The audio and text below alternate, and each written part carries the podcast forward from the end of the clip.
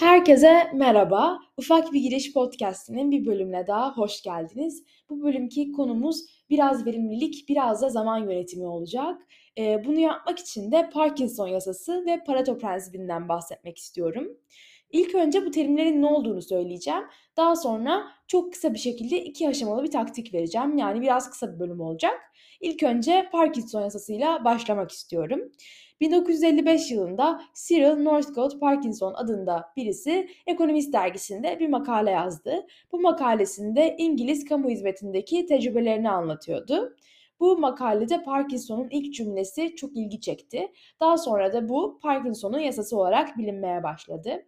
Bu makalenin ilk cümlesi şuydu: İş tamamlanması gereken zamanı dolduracak şekilde genişler.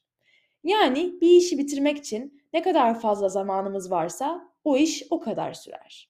Bu yüzden de insanlara bir görevi tamamlamaları için ekstra zaman verildiğinde aslında ihtiyaçları olmasa bile o zamanı kullanırlar. Buna da bir örnek vermek istiyorum. Mesela bir projenin deadline'ı bir ay sonra ama siz biliyorsunuz ki oturup odaklansanız 2 günde bitecek. Parkinson yasasına göre bu asıl bir aylık deadline'a göre programı hazırlarsanız o proje o kadar zaman alır. Ama eğer kendinize söz verirseniz o iş için 4 günlük deadline koyarsanız o iş aslında 4 günde bitebilir. Yani bu yasa diyor ki ne kadar fazla zamanın varsa o kadar zamanı çöpe atarsın. Yani aslında 4 günde bitecek şeyi bir ayda yapınca insan istemsizce çok fazla gereksiz aşama yapıyor. Mesela bir aylık bir çalışma programı hazırlamak. Bu çok vakit alan bir şey. Belki de 3-4 tane kaynak okuyarak bitebilecek bir iş. Ama aslında bir ay olunca ne oluyor? 20 tane kaynak okunuyor. Hani aslında işi daha iyi yapmasa da daha fazla vakit harcamış, daha fazla zamanımızı çöpe atmış oluyoruz. Bunu da tahmin edebileceğiniz gibi bunu dinlerken bile aklınıza gelmiş olabilir. İş dünyası için çok büyük etkileri var.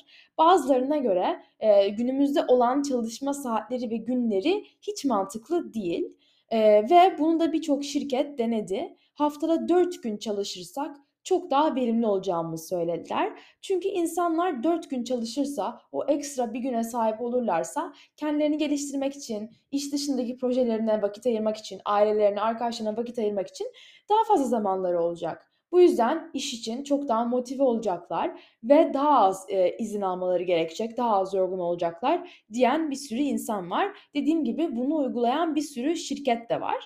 Yani insanların bu Parkinson yasasına göre insanların verimliliği daha az süre çalışınca daha fazla oluyor. Bunun da en güzel örneklerinden bir tanesi Tim Ferriss'in kitabı. Belki görmüşsünüzdür, bir ara çok popülerdi. 4 saatlik hafta diye bir kitap. Bu kitapta Tim Ferriss diyor ki 9'dan 5'e kadar çalışma programı çok saçma. Çünkü bu 9-5 aralığı bir şeye dayanılarak yapılmıyor. Çok nedensiz ve saçma bir aralık. Yani o iş gerçekten o kadar da sürmüyor. O yüzden diyor ki aslında bu süreleri kısaltmak, belki haftada atıyorum 10 saat çalışmak çok daha verimli olabilir. Çünkü bir insanın 9'dan 5'e kadar çalışıp 5 günde yaptığı işi acil bir durum olsa 2 saatte yapma olasılığı var belki. Ama o kadar fazla süre verildiği için insanlar o kadar sürede yapıyor diyor.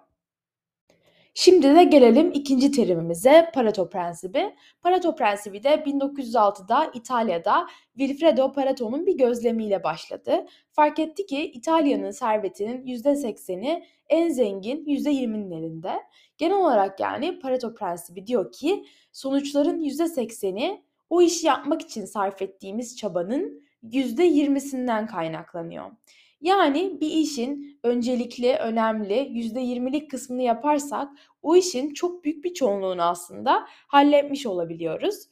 Bunu her şeye aslında uygulayabiliriz. Mesela ders çalışmak, üniversite sınavına hazırlanmak, belki her sene çıkan belli soru kalıpları, belli konular var. Aslında önemli olup sadece onlara odaklanarak çalışmak belki de sonuçların %80'ini getirebilir. Tabii ki bunu net bir şekilde algılamamak gerekiyor. Sadece işlerimizin ne kadar öncelikli olduğunu ölçmek için böyle düşünmek gerekiyor.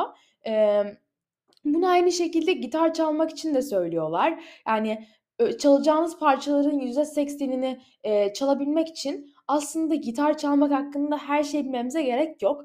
Birkaç temel şeyi bilirsek aslında parçaların çok büyük bir çoğunluğunu çalmak mümkün. Tabii ki bazen %80 yeterli olmayabiliyor. Ama bu prensibin dikkat çekmek istediği şey her zaman çok çalıştım, çok sonuç alacağım diye bir şey yok. Çünkü yaptığımız şeylerin çok küçük bir kısmı aslında o büyük sonucu getiriyor. Yani biraz bu düşünce şeklini bence hani 80-20'ye böyle kesin ve net sınırlarla bakmak yerine bence bir tık daha yaptığım şey şu an öncelikli mi? Bu bir sonuç getirecek mi diye düşünmek için güzel bir prensip. Yani bir şey için çaba sarf ederken her zaman şu soruyu sorabiliriz. Bu yaptığım şey sonucun %80'ini getirecek, %20'ye dahil mi yoksa değil mi? Şimdi de son olarak kısa bir şekilde bu yasaları nasıl hayatımıza uygulayabileceğimizden bahsedeceğim. Bunun için 2 aşamalı bir plan yapmamız gerek. 1. Çalışacağın zamanı azaltmak için hangi işlerin önemli olduğuna 80-20 kuralıyla karar ver. 2. Bu işleri bitirmek için asıl deadline'dan önce gerçekten o işin ne kadar süreceğini hesaba katarak başka bir tarih belirle. Eğer bu ikisini yaparsak ne yapmış oluyoruz? Hem odaklanacağımız işi azalttığımız için işimiz azalmış oluyor. Hem de daha erken bir tarih koyarak o işin zamana genişlemesini önlemiş oluyoruz. Ben de bu prensipleri biliyordum ama pek de oturup araştırmamıştım. Şimdi bu podcast için araştırınca fark ettim ki gerçekten ben de bunu hayatıma uygulayabilirim. Belki de çoğu şey için sarf ettiğim çaba çok büyük bir sonuç gerektirmiyor. Bu aynı şekilde yeni bir hobi için, dediğim gibi gitar çalmak için, spor yapmak için, kilo vermek için aslında yaptığımız şeylerin çok küçük bir kısmının büyük bir etkisi var. Ve mesela bir şeyin deadline olmadığında veya uzak olduğunda gerçekten de o iş yayılıyor ve çok uzun zaman sürüyor. O yüzden bence bu terimleri bir şekilde aklımızın bir köşesine tutmak çok faydalı olabilir.